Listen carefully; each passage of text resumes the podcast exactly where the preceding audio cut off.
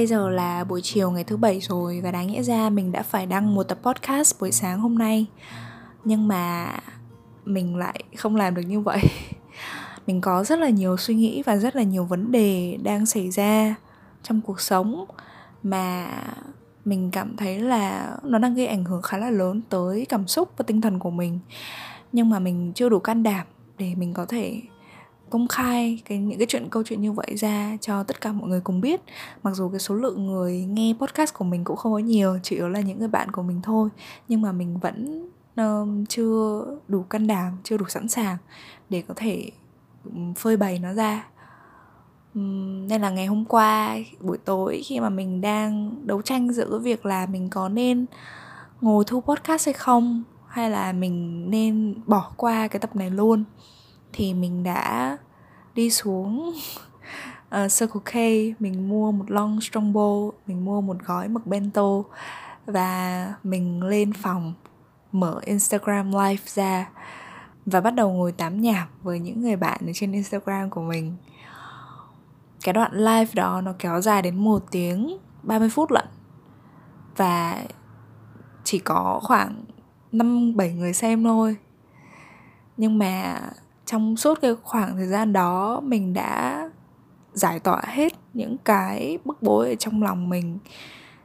Và thực sự là trưng cái bản mặt xấu xí nhất của mình, làm cái việc kỳ cục nhất của mình, cho mọi người được biết. Cái combo mà strongbow và bento á, trước giờ vẫn là một cái combo mà có thể cứu vớt cuộc đời mình trong những lúc mà mình căng thẳng nhất, những lúc mà mình u uất nhất những lúc mà mình cảm thấy, gọi là, tinh thần xuống dốc nhiều nhất. Và mình đã phải nương nhờ đến nó trong cái ngày hôm qua. Mình đang vẫn cố gắng theo dõi thử xem xem là cái tiến trình mà phát triển cảm xúc của mình nó có vấn đề gì bất thường hay không. Tại vì mình lo sợ là nếu như mình không thực sự sống vì bản thân mình ấy, có thể một ngày nào đó mình cũng sẽ gặp những căn bệnh về tâm lý đáng sợ như là em mình như là những người thân xung quanh mình đã phải gặp. Nhưng mà mình có thể kể một cách gián tiếp cái lý do khiến cho mình trở nên như vậy. Bằng cách là mình sẽ đọc một lá thư. Đây là lá thư của một người bạn gửi đến cho mình qua hòm thư uh, lim dim và mình có trả lời bạn ấy rồi. Tại vì uh, một hồi lâu sau thì mình đã biết cái người mà gửi thư cho mình đấy là ai. Um, ngay sau khi mà mình trả lời cho bạn ấy và mình giúp bạn ấy giải quyết vấn đề một phần nào đó thì mình lại gặp một cái vấn đề tương tự và nó rất là trùng hợp. Nên là mình nghĩ là mình sẽ um, đọc lại cái nội dung thư của bạn ấy và bày tỏ cái quan điểm của mình cũng như là mình nói ra một số cái điều um, nho nhỏ liên quan cái vấn đề hiện tại mà mình đang gặp phải. Đây là một cái bức thư khá dài nhưng mà mình hy vọng là các bạn có thể cùng nghe với mình bạn ấy nhắn cho mình như sau Em vừa mới nghỉ việc ở công ty cũ hồi tháng 5 và ngay lập tức em đã tham gia một công ty mới sau đó 1 đến 2 tuần. Chỗ mới này là những anh chị đồng nghiệp từ chỗ cũ của em thành lập một startup và gọi em sang làm. Nói chung là họ cũng có phần mở ngoặc, thúc đẩy, đóng ngoặc. Vì suốt 2 tháng trước khi em nghỉ thì tụi em cũng có chia sẻ, nói chuyện nhiều. Rồi họ cũng chào mời em khá là nồng hậu lúc đó em thấy mình khá hợp với họ nên em đã quyết định là sẽ tham gia bên này thử và bắt đầu thử việc. Thế nhưng mà ngay từ buổi đầu tiên đi làm cho tới giờ là hơn một tháng thì em vẫn cứ thấy sai mãi. Tuy là công ty trẻ nhưng văn hóa phân biệt xếp tớ rất nặng nề, gắt gao rồi rất không đáng có. Xét theo ngành nghệ thuật sáng tạo em đang làm tuy là em nghỉ ở công ty cũ vì không có nhiều cơ hội phát triển, nhưng mà bên này cũng không cho em thêm nhiều. Chủ yếu là chỉ chạy social cho công ty phát triển branding startup, khác hẳn với định hướng của em. Sự việc này làm em ngộ ra hai điều. Một là hóa ra từ đồng nghiệp thành sếp, người ta khác nhau như vậy. Người ta muốn làm sếp là có nguyên do cả. Và thứ hai là không phải cứ quen biết hay có vài buổi tâm sự mà có thể làm việc chung ổn hơn vì suy cho cùng thì họ cũng đang chỉ thực hiện ước mơ của chính mình thôi Em đã viết email bày tỏ các cái vấn đề mà em nhận thấy ở công ty về cách làm việc, định hướng và nói rõ là có thể em sẽ nghỉ. Em không muốn tiêu thời gian vào những điều mơ hồ, nhưng mà câu trả lời từ các anh chị luôn là rồi thời gian sẽ trả lời. họ bỏ ngỏ một số vấn đề em nêu và họ nói thêm là anh chị muốn giải quyết trước chứ chưa phản hồi về việc em có thể nghỉ. Um, em đang phân vân giữa ưu tiên cho tuổi trẻ ngắn hạn của bản thân mình với việc là tin tưởng và tiếp tục đồng hành. Hiện tại nếu cứ theo đà này thì có thể em sẽ mất thêm vài tháng nữa và lại thêm một năm tuổi nữa sẽ trôi qua một cách nhạt nhẽo.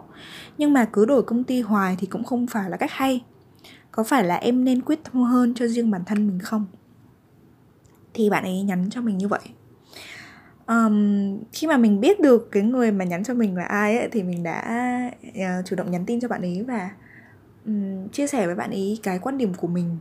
Tại vì uh, kể từ lúc mà bạn ấy nhắn cho mình cho tới khi mà mình thực sự là mình biết được người đó là ai á nó cũng đã khoảng vài tuần một tháng rồi.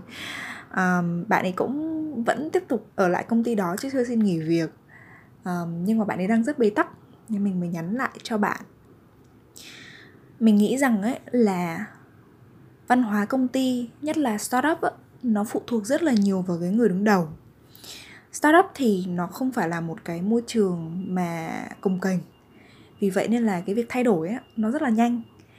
Nếu như mà người đứng đầu họ muốn thay đổi ấy, thì họ có thể thay đổi một cách ngay lập tức thế nhưng mà nếu mà họ không muốn thay đổi á, thì rất là khó để có thể khiến cho cái ý kiến của họ nó bị lung lay và họ nghĩ khác đi. Nên là mọi thứ em có thể chỉ cần nhìn vào người đứng đầu thôi là em sẽ hình dung ra được là em có nên tiếp tục hay không. Ví dụ như là một trong số những người bạn thân nhất của mình á có làm ở một cái startup kia một hai tháng đầu ấy khi mà làm việc với người này thì ấn tượng của bạn ấy về anh sếp ấy, luôn là một người khá là bộc trực thẳng thắn đến một cái mức mà có thể làm tổn thương người khác. Uhm, đã có lúc mà bạn ấy phải phát khóc vì bị anh ấy mắng mà mắng rất là nặng mắng rất thậm tệ. Uhm, nên là bạn ấy cũng suy nghĩ khá là nhiều về cái chuyện là có nên ở lại hay không.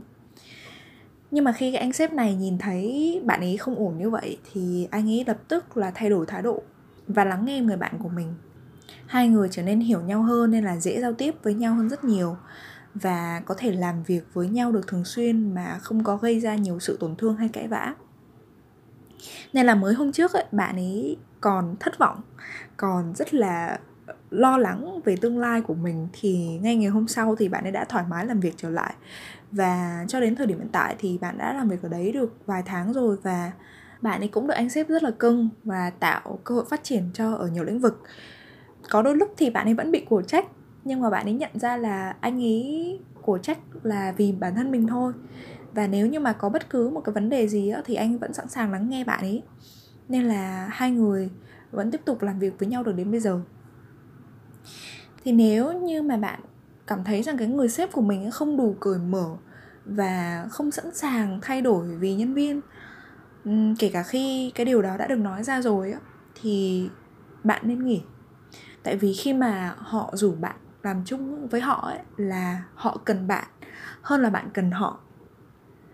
Tiền thì mình không có thiếu chỗ mình có thể kiếm được. Một khi mà mình đã có kỹ năng mình đã có kinh nghiệm mình đã có kiến thức thì mình đi đâu mình cũng có thể kiếm được tiền thôi. Mặc dù là mình biết nếu như mà chỉ làm một hai tháng thôi xong lại nghỉ việc ấy thì sẽ nó sẽ làm xấu cái hồ sơ và nó sẽ khiến cho mình cảm thấy rằng là mình hình như là một kẻ thất bại. Mình không có đủ kiên nhẫn mình không có đủ kiên trì để làm cái việc này cho ra hồn. Mà mình lại từ bỏ từ sớm như vậy thì nó cũng không hay cho lắm và nó cũng khiến cho người khác nghĩ xấu về mình.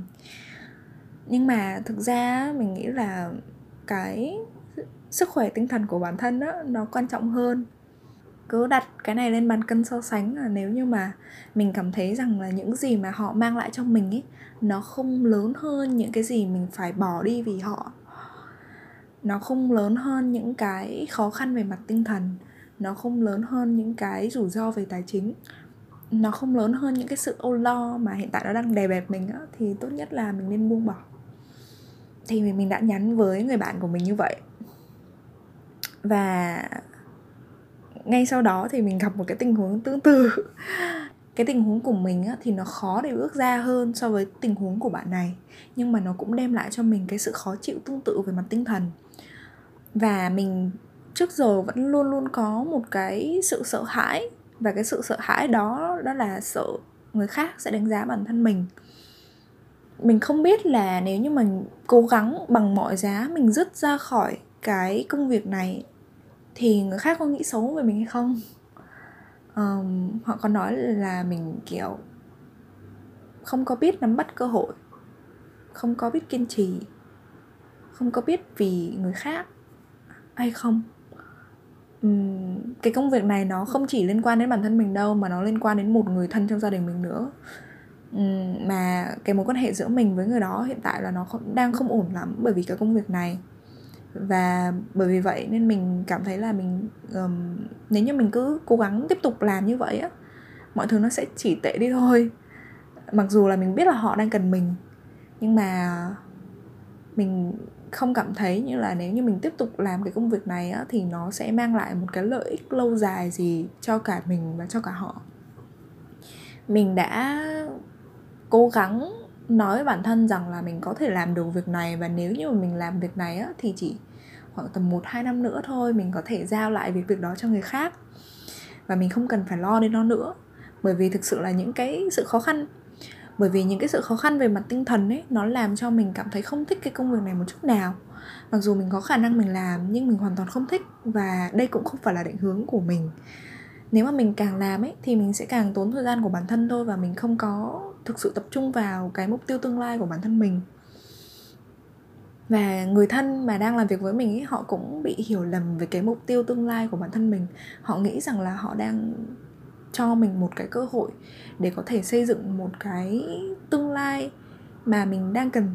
Nhưng mà thực ra cái tương lai mà họ xây dựng cho mình nó không phải là cái tương lai mà mình muốn xây dựng cho bản thân ấy nên là mình bị stress rất là nặng đến bây giờ cái cảm giác đấy nó mới chỉ bớt đi một phần nào thôi.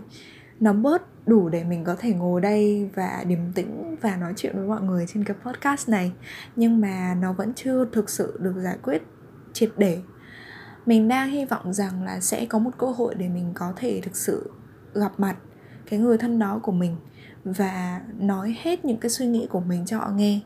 Mình thực sự là mình đã trao đổi với họ rồi nhưng mà mình cảm thấy rằng là mình vẫn còn phải tiếp tục cái công việc này một cách nào đó trong cái khoảng thời gian mình chuyển tiếp cho một người khác. Và vẫn chưa thực sự dễ dàng để cho mình có thể rút ra một cách hoàn toàn ấy. Và cái điều đó là mình cảm thấy sợ hãi. Nghĩa là mình ở đây càng lâu, mình làm công việc này càng lâu thì nó sẽ làm càng ảnh hưởng rất nhiều tới mình về mặt tâm lý. Mình đã cố gắng để chịu cái sức ép này rồi, nhưng mà cái sức ép này thực sự là nó đang ảnh hưởng đối với mình quá lớn nên là khi mà mình nói ra đây những cái lời mà mình đã nhắn với người bạn của mình á, thì cũng là mình đang nói ra những cái lời mình tự nhắn nhủ bản thân mình. Mình thực sự mong là mình có thể đủ vững tâm để lựa chọn cái con đường mà mình thực sự muốn đi. Không vì cả nể ai cả, không vì là cố gắng để làm hài lòng ai. Và nếu như mà người ta thực sự, người ta yêu quý mình thì người ta cũng sẽ hạnh phúc khi mà mình cảm thấy hạnh phúc. Và nếu như mà mình làm việc với họ mà mình cảm thấy không hạnh phúc ấy, thì rồi họ cũng sẽ chấp nhận để cho mình rời đi. Những công việc sau này mà các bạn làm ấy dù là lựa chọn của các bạn có phải là lựa chọn đúng ngay từ ban đầu hay không thì mình cũng hy vọng là những người đồng nghiệp những người sếp của các bạn cũng trân trọng các bạn như cách các bạn trân trọng họ và chịu thay đổi chịu lắng nghe nhau chịu cởi mở chịu chấp nhận cái sự khác biệt của nhau.